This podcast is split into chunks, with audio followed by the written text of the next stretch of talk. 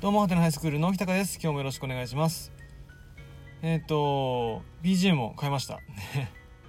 あの、前言ってた、前言ってた、うんと、曲作ってるんですけど、新しく一つできたんでね、今日からこれにしようかなと思ってますね。うん、まあそんなことは正直 どうでもよくて、今日話したいことはですね、うん、ある生徒の話。ね、うんと、昨日までで分散登校が終わったんですよ。ね、で分散登校大体の生徒来てたんですけど一部来ない生徒はいて、ほとんどが体調不良なんですけど一人ね、あのこの分散登校じゃない分散じゃなくて自粛期間休校期間の中で、まあ、毎日ね夜遅くまでゲームばっかりやって完全に昼夜逆転しちゃってでちょっと気力がさ だだ下がりみたいな。あの感じになっちゃってさ。でで当然昼夜逆転したら体調もいまいち優れない感じになるしさ。ってことで昨日ちょっと来たくないと。学校行きたくないってことで連絡してきた生徒がいたんですよね。僕の持ってる学年の中で。で、うんと、その生徒の担任の先生が「いやそれダメだとそんなもん」と。ね。あのなんつうの来ないとね、どうしようもないからとりあえず明日午後学校来なさいと、ね、いろいろ話して、連絡することもあるしと。今のその状況を変えていかないとダメだから来なさいよって言って昨日終わって。で今日。今日のね午後お昼ご飯食べた後ぐらいの時間に、うん、約束してねいたんですけどあのちょっと来なくてさその時間に。でその担任の先生ももう一回電話してさふざけんじゃないと。ね。ちょっと来なさいと。今すぐ、ね、なんか電話の雰囲気見たらまだ、ね、パジャマ着てるみたいな感じっぽくて、ね早く制服着て来なさいみたいな 今すぐみたいなさこと言って。で結局来たんですよね。で話して。で帰ってったんですよ今日。ね。で話聞いた感じはねなんか、まあ、簡単に言うとやる気なくなっちゃったのだいぶ。ね。そのゲームばっかりして昼夜逆転してるのもそうだし学校から出された課題も全然やってないしね。でなんかね分散登校行ったら小テストあるなんだとかって聞いたらさなんかやる気なくなっちゃったんだって。まあそんなこともあるかと、ね、で昼夜逆転してるからそんな生活を見かねたさその生徒のお父さんがさ「ダメだそんなもんと」ね。って言って携帯を解約しましたと。おなかなかのパワープレイいったなと思うんですけど、まあ、そんなこともありね。でそんなんだったらお前学校を辞めざるを得ないだろそんなのとか言われたことに対してまたなんか思うこともありということで辞めたいと学校ダメですと。いう感じだったっぽいんですよね、うん、で最近そんなんで親とうまくいってなくてあのご飯も食べてなくてみたいなさ。感じで一日今一食食べてるか食べてないぐらいみたいなんですよ、ね。まあ、結構な感じなんですよ。で一通り話担任の先生してくれてさ。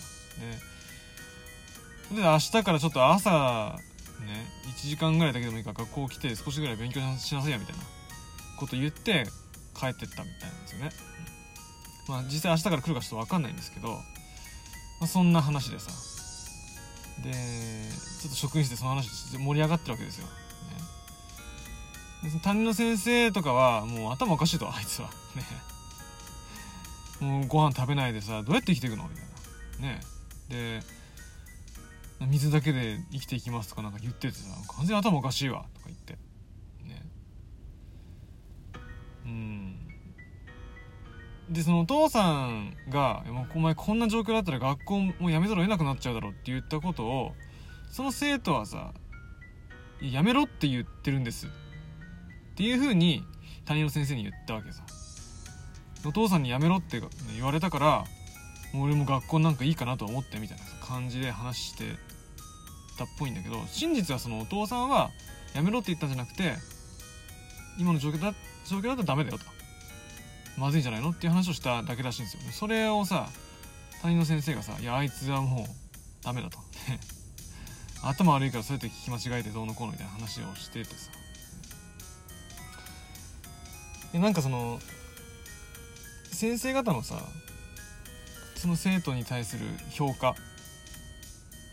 でもなんか、まあ無理もないっちゃ無理もないんですよ。ね。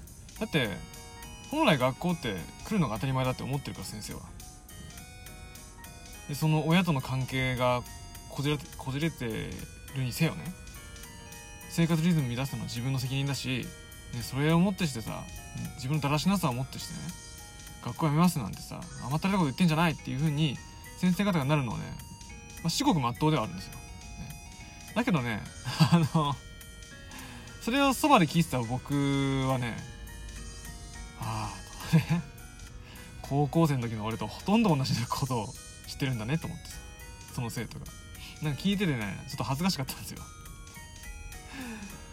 いやほんとねその生徒の気持ちが全部わかるわけじゃないんだけど僕も当時だからね親とこ、あのー関係がこじられてさわざと晩飯食わなかったりとかねね全く口聞かないで部屋の中にこもってみたりとかさしてたんですよ、ね、それになんか至るなんて環境っていうのがさお父さんね自分父親に対して頭が全く上がらないっていう状況がまずあるんですよ。その生徒もそうなんだって。要するにその携帯をさ強制的に解約されたけど何も言えなかったのと同じように父に対してさどうしようもない、ね、もうグーの音も出まいみたいな関係性になってるんですよ。家が。ね。僕もそうだったんですよ高校の時。父親に対してムカつくことはいっぱいあったんですけどでムカつくことをムカつくって反抗したらさ手痛い目に遭うって分かってるから思いをねこう押し込めておくしかないんですよね。常にイライラしてたんですよとにかく。父親に対して。ね。で母親。母親に対しては別に父親ほど厳しくないからやっぱ舐めてかかっちゃうんですよね。で話聞いてるとねその男子生徒もそんな感じっぽいんですよ。お母さんに対してはなんかねちょっと雑に当たるみたいなさ反抗的になるみたいなさところがあったりとかして。っていうのがまず同じだった。それから自分が普段この生活に満たされない感じ。それ自分がなんかその飛び抜けて何か能力があったりとかあと信頼できる仲間がすごいいたりとかするとさ別に日常生活そんなねうつうつとしないんだけどでも自分の信頼できる仲間があんまりいなかったり。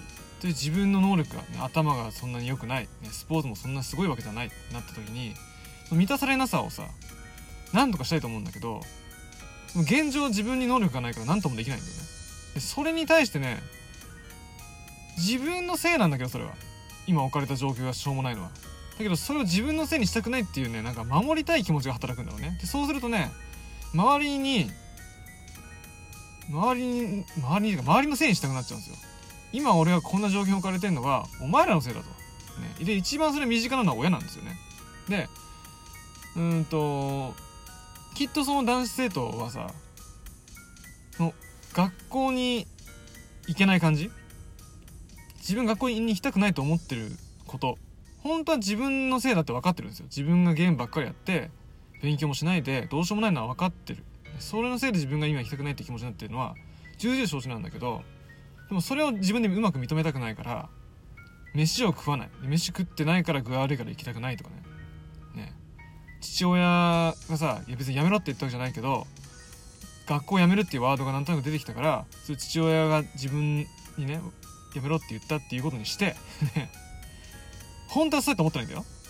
でもそういうことにしてそれを盾に学校辞めるんですって言ってみたりとかさ。ね。とにかく自分のせいじゃない感じにしたくなっちゃうんだよね。水しか飲まないで生きていきますっていうのをどうせ無理だって分かってるんですよそいつだって当然。ね。当然分かってるんですよ。だけど意地を張りたくなっちゃうんだよね多分ね僕もそうだったんで、ね、晩飯食わないでさ2週間も3週間もいたらさ当然やばいことになるに決まってるんですよ。だからどっかのタイミングで飯は食わざるんですよ。でもそれを自分からごめんと。今まで飯食わないでごめんと意地張ってたと。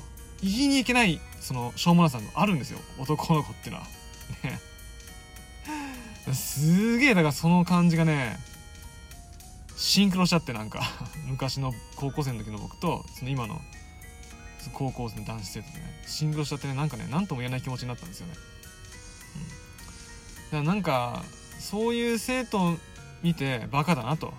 しょうもないと頭おかしいっていう風にスパッて切って捨てるのはちょっとダメなんじゃないかなと僕は思うんですよ。僕だから話せることあるような気がするんでもうその生徒来たら少しね声かけてみようかなと。別に恩着せがましく話すつもりも全くないんだけど、まあ、そんなこともあるよねと。話ぐらいさちょっとチラッとしようかなと思って。ほんとねめんどくさい男ってほんとめんどくさいですよ。僕自分でも自分でもめんどくさい男子生徒だったなと。今でも当然めんどくさい男だなって思ってるんで。ねいろいろ自負してるところがあるんでね。なんかねそんなことを 思った。その生徒の話聞いてて。ね。まあでも意地張ってでもしょうがないって分かってるからいずれねどうにかなっちゃうんだけどさどうにかね自分が謝ったりとか親と話す時間ができたりとかしてうまく解決してくるんで、ね、ちゃんと。大丈夫大丈夫。ですねそこを乗り越えて大人になっていけばさ。ね。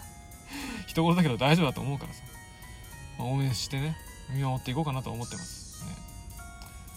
うん。なんか話なんだね毎度毎度何の話なんだこれ。ね。はい。ということで今日はこれで終わりますね。えっ、とブログと最近ブログあんま更新してないの。ブログちゃんと更新しますんでそっちの方もよろしくお願いいたします。どうもありがとうございました。